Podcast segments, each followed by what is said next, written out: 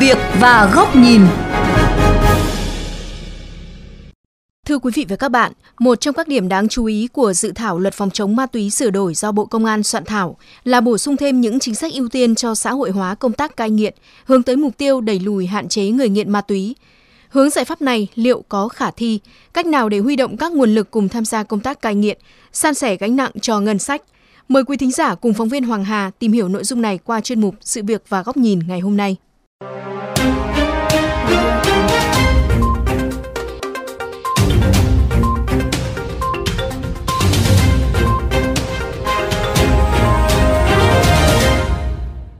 về vay vốn ngân hàng, để mà được ưu đãi thì cái đó là không. Ví dụ như hồi mà mới mở ra, chúng tôi cũng đi vay một số tiền để làm cho cơ sở cho hoàn thiện. Đến ngân hàng chính sách thì người ta nói là chúng tôi không được vay tôi có nói là mấy anh đọc nghị định của chính phủ đi là ưu tiên như vậy nhưng mà người ta nói là ở đây người ta không có. Cho nên chúng tôi phải đi vay với lãi suất hơi bị cao đó.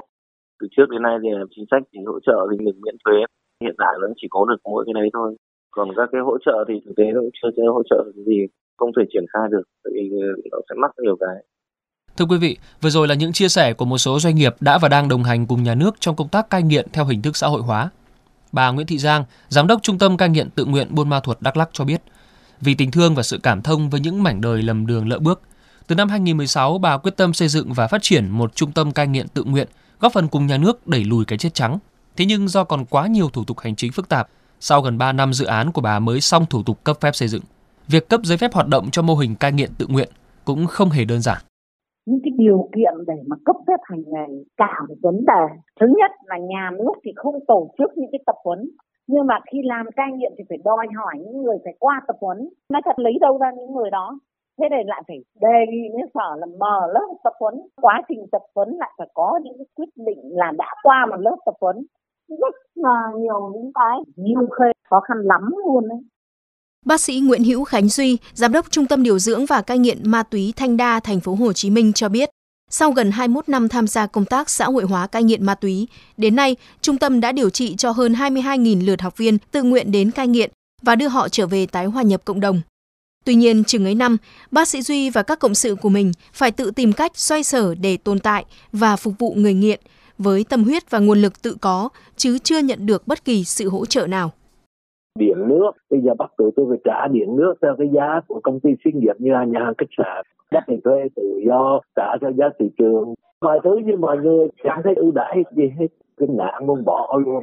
Cũng theo bác sĩ Duy, một cơ sở cai nghiện tự nguyện là nơi hội tụ của một bệnh viện, một trường học và một trại giam, nên cần đủ tâm huyết, đủ trình độ chuyên môn và nguồn lực đủ lớn. Trong khi các chính sách hỗ trợ của nhà nước không rõ ràng nên không thể thực thi, khiến doanh nghiệp gặp nhiều khó khăn. Ông Phan Quang Thư, trưởng phòng chính sách cai nghiện ma túy, Cục Phòng chống tệ nạn xã hội thừa nhận, việc xã hội hóa công tác cai nghiện đã được triển khai nhiều năm qua với 23 cơ sở cai nghiện tự nguyện được cấp phép thành lập. Tuy nhiên đến nay, cũng chỉ còn 13 cơ sở đang hoạt động. Theo ông Thư, việc đầu tư vào công tác cai nghiện dân lập, tỷ suất lợi nhuận không cao, chính sách hỗ trợ của nhà nước chưa đủ mạnh khiến các doanh nghiệp không mặn mà. Chính sách xã hội hóa ấy, quy định từ cái luật năm 2000 và 2008 ấy, cũng đã khuyến khích xã hội hóa và chính phủ đã ban hành cái nghị định, quy định về cái thành lập các cơ sở cai nghiện dân lập, quy định các chính sách từ miễn thuế, tiền thuê đất và cũng ban hành quyết định về các điều kiện được miễn. Tuy nhiên để chính sách nó đi vào thực tế, các doanh nghiệp gặp một số khó khăn nhất định hoặc là không hiểu biết được chính sách để được tìm được chính sách hỗ trợ. Trước những bất cập này, dự thảo luật phòng chống ma túy sửa đổi do Bộ Công an soạn thảo đã bổ sung các quy định cai nghiện ma túy tự nguyện tại cơ sở cai nghiện ma túy công lập và cơ sở cai nghiện ma túy tư nhân dưới hình thức hợp đồng cung cấp dịch vụ cai nghiện giữa người nghiện với các cơ sở này. Trong đó, dự luật bổ sung thêm chính sách ưu tiên cho xã hội hóa công tác cai nghiện. Thượng tá Ngô Thanh Bình, Phó Cục trưởng Cục Cảnh sát điều tra tội phạm về ma túy cho biết. Dự thảo luật lần này ưu tiên về xã hội hóa công tác cai nghiện tự nguyện. Về nguyên tắc, người nghiện ma túy sẽ được ưu tiên lựa chọn những cái hình thức cai nghiện tự nguyện tại gia đình cộng đồng hoặc là điều trị thuốc thay thế trong cái người nghiện mà dạng ờ, thuốc phiện. Cũng theo Thượng tá Bình, dự thảo luật quy định theo hướng mở rộng các hình thức cai nghiện tự nguyện để người nghiện lựa chọn. Ngoài các cơ sở cai nghiện tư nhân còn có hình thức cai nghiện tự nguyện tại gia đình và cộng đồng. Trước đây hình thức cai nghiện này do cấp xã chịu trách nhiệm triển khai nhưng không hiệu quả Dự thảo lần này quy định giao cho Chủ tịch Ủy ban nhân dân cấp huyện tổ chức nhằm đảm bảo chất lượng hiệu quả. Tuy nhiên, ông Đặng Thuần Phong, Phó chủ nhiệm Ủy ban về các vấn đề xã hội của Quốc hội bày tỏ lo ngại về tính khả thi của chính sách này, bởi quy định vẫn khá chung chung. Theo ông Phong, cần chính sách hỗ trợ cụ thể và rõ ràng hơn nếu muốn kêu gọi xã hội hóa cai nghiện. Xã hội hóa cái vấn đề này thì nó đang khó khăn. Các cái doanh nghiệp xã hội mà làm công tác cai nghiện cũng phải thuê mặt bằng, cũng phải nộp thuế. Trong khi cái chính sách mình là khuyến khích giảm thuế hoặc là giao đất mà không thu thuế nhưng mà gần như quy định chung chung mà không có cái miễn giảm nào cụ thể, không kêu gọi được các cái doanh nghiệp xã hội. Cho nên những cái chính sách cai nghiện mình cũng phải cần phải nghiên cứu điều chỉnh và trong luật cũng phải quy định cho chặt chẽ.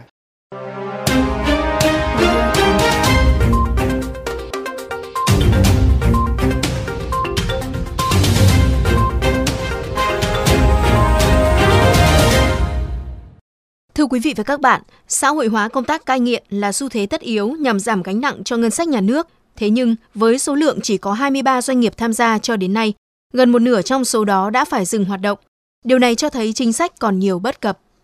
Theo thống kê của Bộ Công an, đến cuối năm 2019, toàn quốc có hơn 235.000 người nghiện có hồ sơ quản lý, tăng hơn gấp đôi so với năm 2000. Trong đó có tới 70 đến 75% người sử dụng ma túy tổng hợp. Tỷ lệ này ở các tỉnh phía Nam và Tây Nam Bộ lên đến 90-95%. Đáng báo động là có tới 90% người tái nghiện sau cai. Trong những năm qua, nhà nước đã có nhiều chính sách hỗ trợ cai nghiện. Ngoài lực lượng chủ công là các cơ sở cai nghiện công lập, thì các cơ sở cai nghiện dân lập cũng từng bước được hình thành, góp sức cùng nhà nước đẩy lùi và kéo giảm số người nghiện ma túy.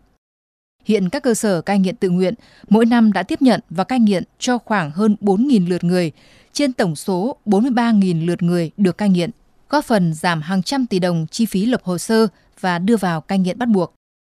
Tuy nhiên, trên thực tế, ngoài sự ít ỏi về số lượng doanh nghiệp tham gia xã hội hóa cai nghiện, thì vấn đề chất lượng, năng lực của các cơ sở này vẫn còn chưa đồng đều.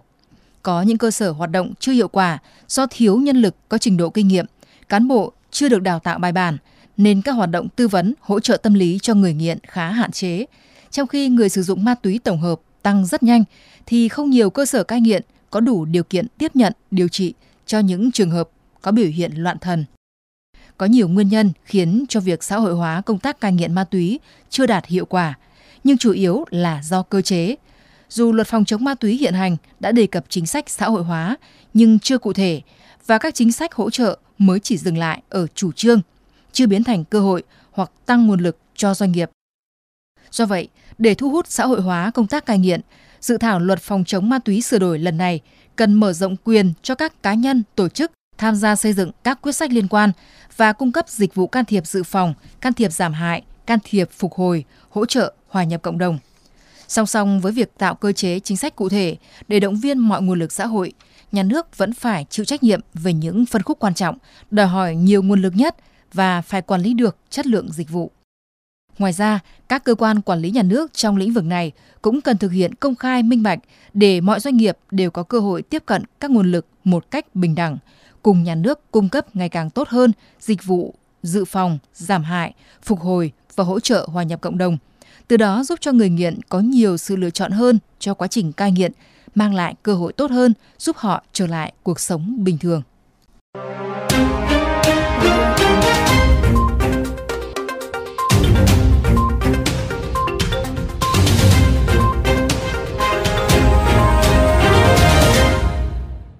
Đến đây chuyên mục sự việc và góc nhìn với chủ đề xã hội hóa công tác cai nghiện liệu có khả thi cũng xin được khép lại. Quý vị và các bạn có thể xem lại nội dung này trên vovgiao thông.vn, nghe qua ứng dụng Spotify, Apple Podcast trên iOS hoặc Google Podcast trên hệ điều hành Android. Cảm ơn quý vị và các bạn đã chú ý lắng nghe.